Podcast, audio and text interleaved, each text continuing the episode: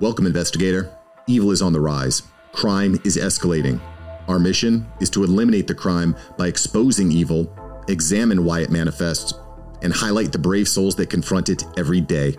Join us as we work together to bring justice to every victim. Welcome to All Things Crime. Here's your host, Jared Bradley.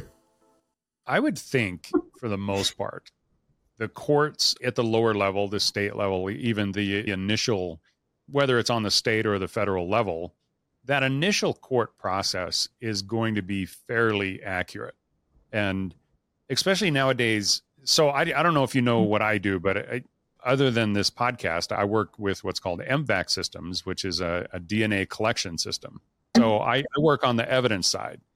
And once I teach a CSI or a forensics analyst how to collect the DNA using our system, then that evidence is moving forward. And that's all part of the package that the mm-hmm. prosecution will use to try a case against a certain client. So, in today's world, especially when evidence is so important in a lot of, because I, I know a lot of prosecutors won't even move forward if they don't have a DNA profile or at least a really strong fingerprint sure. or something like that. It's like the physical evidence that is usually part of the prosecution uh, mm-hmm. A lot of times, that's it's pretty difficult to to overturn based on that because it's not like somebody's opinion or somebody's testimony that can be cross-examined and reviewed as you know well this guy had a beef with the client and therefore was falsely accusing him or something like that it's like physical evidence is a lot harder to to get overturned i would think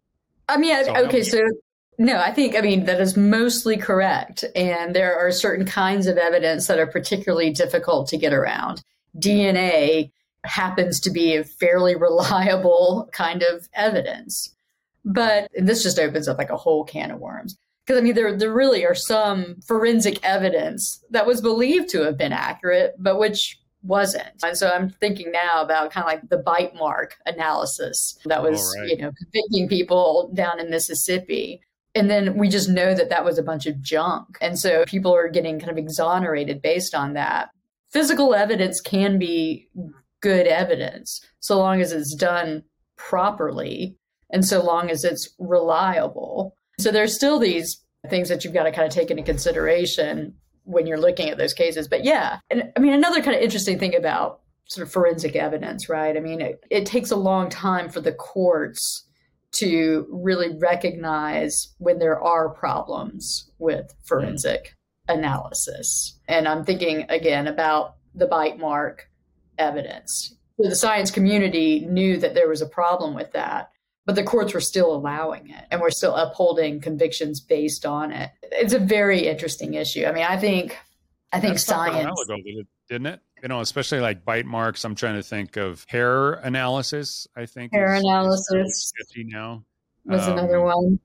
A, a lot of fibers. Well, and, and GSR is something that is kind of goes back and forth. I mean, some agencies will still use it others won't you know it's like what what does that mean the way it's used when somebody tries to prove that somebody didn't shoot a gun because there's an absence of GSR i mean there's just different ways that it's used in a courtroom it's just not always reliable. And, you know, the standards, the standards by which people are allowed to testify, like in South Carolina, for example, all that a court has to show, or all, all that a prosecution has to show, is that it would assist the trier of fact. So we don't even have what would be like sort of the Daubert standard, mm-hmm. which, you know, some jurisdictions require, including like the federal courts.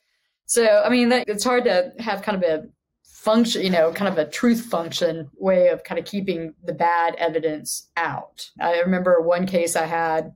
I handled this case on appeal, but I mean, he was a crime scene investigator who had spent a little time with the FBI and he just kind of walked into the courtroom like he was some kind of behavioral expert.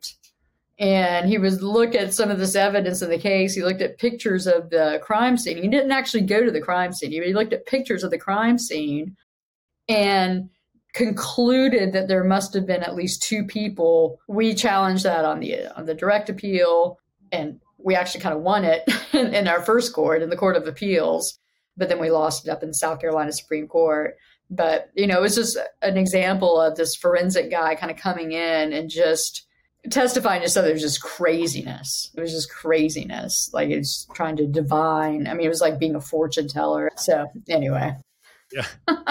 Probably uh, going off on that. I mean No, I've met some of those types that they they develop an expertise in one area and then that automatically allows them to extrapolate into other areas and that's that's a dangerous place to be and especially because entire cases can get overthrown from that one direction or another but it's it's interesting it's one thing for me to come onto a podcast and bloviate about certain things that i've experienced and seen and i can talk about things even the court process on a surface level but if i was to actually sit down in a court of law and hold my hand up then be under oath and try to expound on a lot of those things. There's no way I would do that. And so I, I don't know the the level of arrogance that you're describing. I'm not sure a lot of people understand exactly. Well, uh, it's rare. I mean, I will say this. I mean, you know, I've yeah.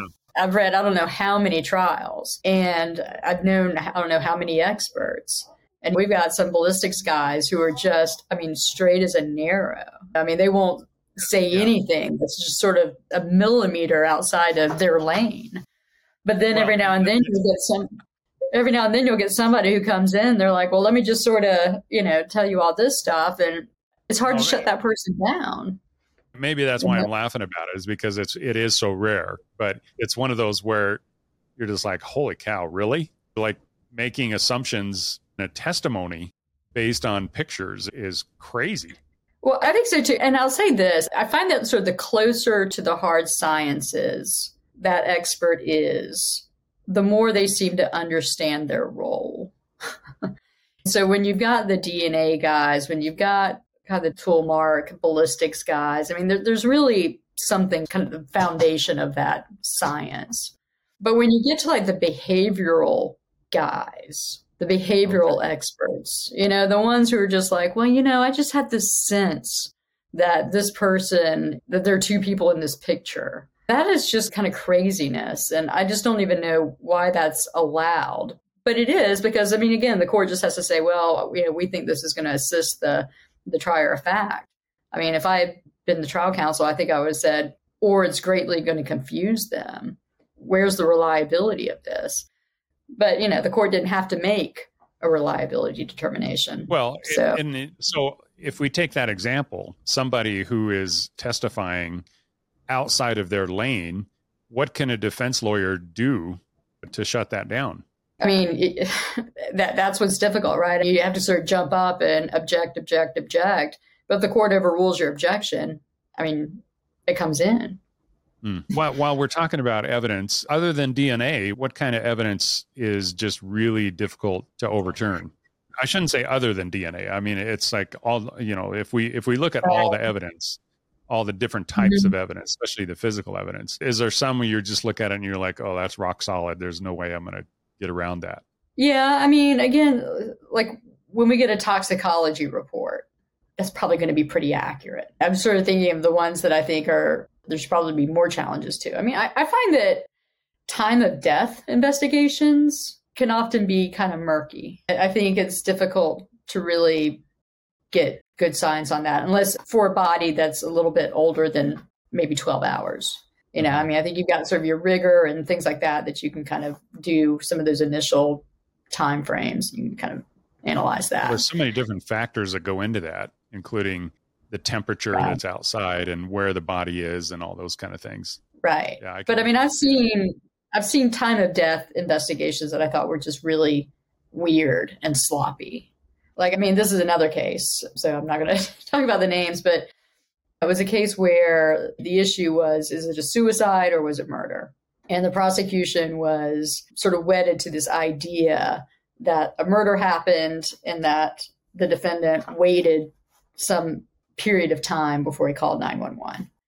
So they were kind of committed to this idea that there was this time span, right? Significant time span between the death and then the time that they called 911. Officers come out pretty immediately.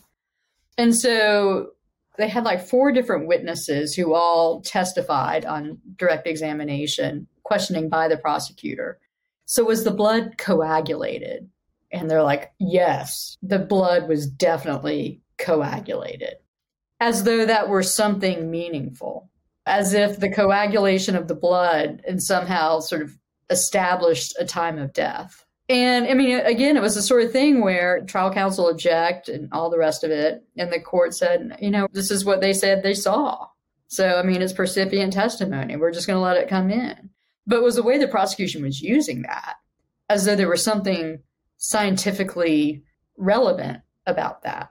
I mean, and what was interesting is in the appeal, I had to kind of go to just various treatises and public sources just to show that coagulation of blood happens within moments. But that was again, it was just kind of a, and, and, I couldn't quite understand like why they were sort of wedded to this idea that it had to have been like some period of time between like the murder and when he called. I mean, you could still call it a murder even if it happened and he immediately called 911. So I couldn't understand why they forced themselves into that kind of weird time frame, but they did.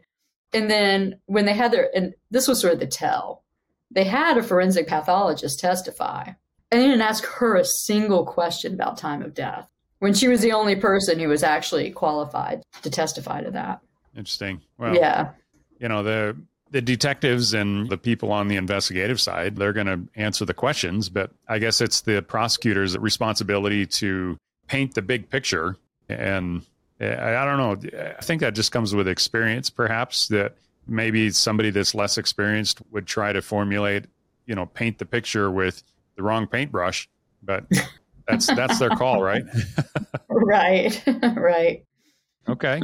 So some of the other questions that I had I just as as I was doing research on you, I, I just find that that's just the appeals process to me is one of those where yes, I, I 100% agree that every single client deserves an appeal.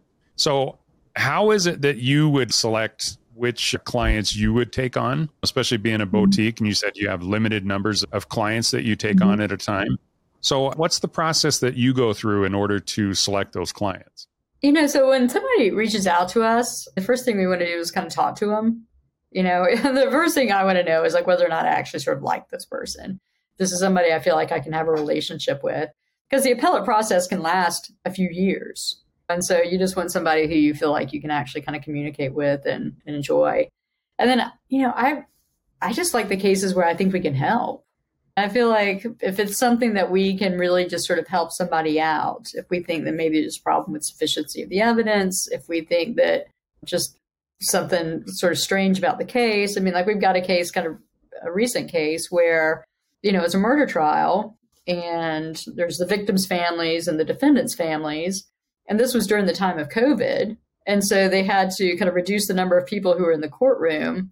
And they took all the defendants' family and removed them, put them in another room and let them watch the trial by video camera while the victim's family got to stay there.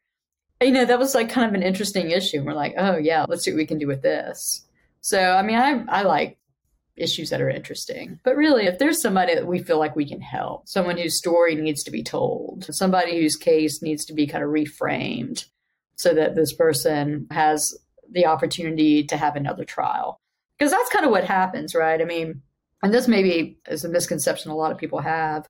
I mean, if you win an appeal, most likely you're going to get another trial most people who win their appeals, unless you're winning on sufficiency of the evidence or some kind of very significant misconduct kind of claim, most cases are going to result in a new trial and not just an outright dismissal. So, but that's that's what we do. Whatever we can do to kind of help and we like the client, we'll take that case. Thanks for joining us.